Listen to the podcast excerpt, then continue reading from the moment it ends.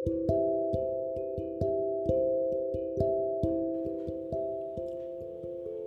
నేస్తాలు. కుచేలుడు ఒక పేద బ్రాహ్మణుడు. అతడు జితేంద్రియుడు. కలిగిన దానితోటి తృప్తిగా బతికేవాడు. అయితే దారిద్రానికి తోడు కుచేలునికి గంపెడు మంది పిల్లలు. ఈ పిల్లలతో కుటుంబం ఈదుకోవటం చాలా భారంగా ఉండేది. కుచేలుడు కృష్ణ భగవానుడు ఇద్దరు బాల్యమిత్రులు. ఒకనాడు కుచేలుని భార్య భర్తతో ఇలా అంది నాదా కేవలము ఆ లక్ష్మీపతి మీకు స్నేహితుడు కదా. ఆయన శరణాగతి రక్షకుడని బిరుదు పొందినవాడు. ఒక్కసారి వెళ్ళి ఆ మహానుభావుణ్ణి దర్శించుకోవచ్చు కదా. ఆయన తలచినంతలో మన దారిద్ర్యం పటాపంచలైపోతుంది అని వినయంగా కోరింది. ఈ రూపంగానైనా సరే దేవదేవుణ్ణి సందర్శన భాగ్యం కలుగుతుందని తలిచి కుచేరుడు సరేనని అంగీకరించాడు. భగవానుడి వద్దకు వెళ్ళటానికి ఎటువంటి బహుమతులు తీసుకువెళ్ళాలి ఏమీ తోచక కుచేరుడి భార్య నాలుగిళ్ళకి వెళ్ళి నాలుగు పిడికెళ్ళ అటుకులు దంచి తెచ్చి వాటిని జాగ్రత్తగా మూట కట్టి భర్తకు ఇచ్చింది. కుచేరుడు ఆ మూటను భక్తితో చేత పట్టుకుని కృష్ణుడు నివసించే ద్వారకా నగరం చేరుకున్నాడు. బయలుదేరాడే కానీ కుచేరుడికి మనసులో భయంగానే ఉంది.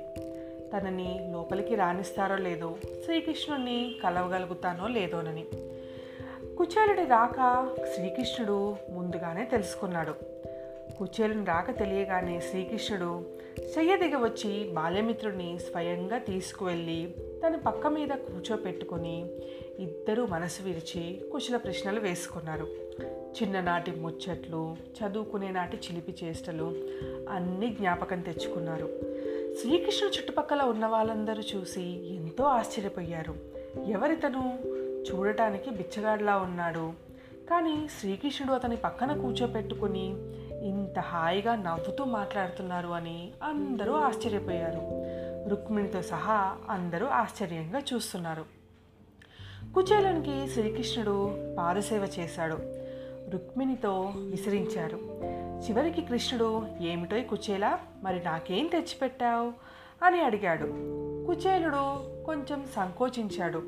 తన కోసం అటుకులు తెచ్చాను అని చెప్పలేక ఏమీ మాట్లాడలేక అలా ఊరుకున్నాడు. వెంటనే శ్రీకృష్ణుడు అతని చేతిలో ఉన్న మూట విప్పి అబ్బా అటుకులు నాకెంత ఇష్టమో అంటూ ఎంతో ఆప్యాయంగా ఆ అటుకులు తిన్నాడు. ఇది చూసి అందరూ ఆశ్చర్యపోయారు. శ్రీకృష్ణుడేంటి? అతను తెచ్చిన అటుకులు తినడం ఏంటి అని. కుచేలుడు కూడా ఎంతో ఆశ్చర్యంతో ఎంతో ఆనందంతో చూస్తున్నాడు. శ్రీకృష్ణుడు దర్శనమయ్యాక కుచేలుడు తన దారిద్ర్యం గురించి ఏమీ మాట్లాడలేదు. అతని ఆహ్వానానికి ఎంతో తన్మయుడైపోయి తిరిగి తన ఊరికి బయలుదేరాడు. మర్నాడు కుచేరుడు తన గ్రామం చేరుకునేసరికి తన పూరిలో ఒక దివ్యమైన సౌధంగా మారిపోయింది. మేడ బొందుతో ఉండిన తన భార్య సమస్తమైన ఆభరణాలతోనూ తులతూగలాడుతుంది. కృష్ణుని మహిమ వల్ల ప్రాప్తించిన ఈ ఐశ్వర్యం అనుభవిస్తూ కుచేరుడు సుఖంగా ఉన్నాడు. కృష్ణుడికి ఎంతో అభివందనాలు తెలుపుకున్నాడు తన మనసులో. ఇంత ఐశ్వర్యం వచ్చిన భగవంతునికి మరవక ఆజన్మాంతము కృష్ణ భక్తుడుగా ఉండి తరించిపోయాడు కుచేరుడు. కృష్ణుని మీద ప్రేమతో కుచేరుడు ఏమీ అడగలేకపోయాడు. స్నేహితుడి మీద ప్రేమతో కృష్ణుడు అన్నీ తెలుసుకుని తనకు కావాల్సినవన్నీ అందించాడు. ఆ భగవంతుని నమ్ముకుంటే మనం అడగకపోయినా అన్నీ ఆయనే మనకి సమకూరుస్తాడు. ఇది నేస్తాలు ఇవాళ కదా మళ్ళీ ఇంకొకరితో రేపు కలుసుకుందాం. మీ జాబిల్లి.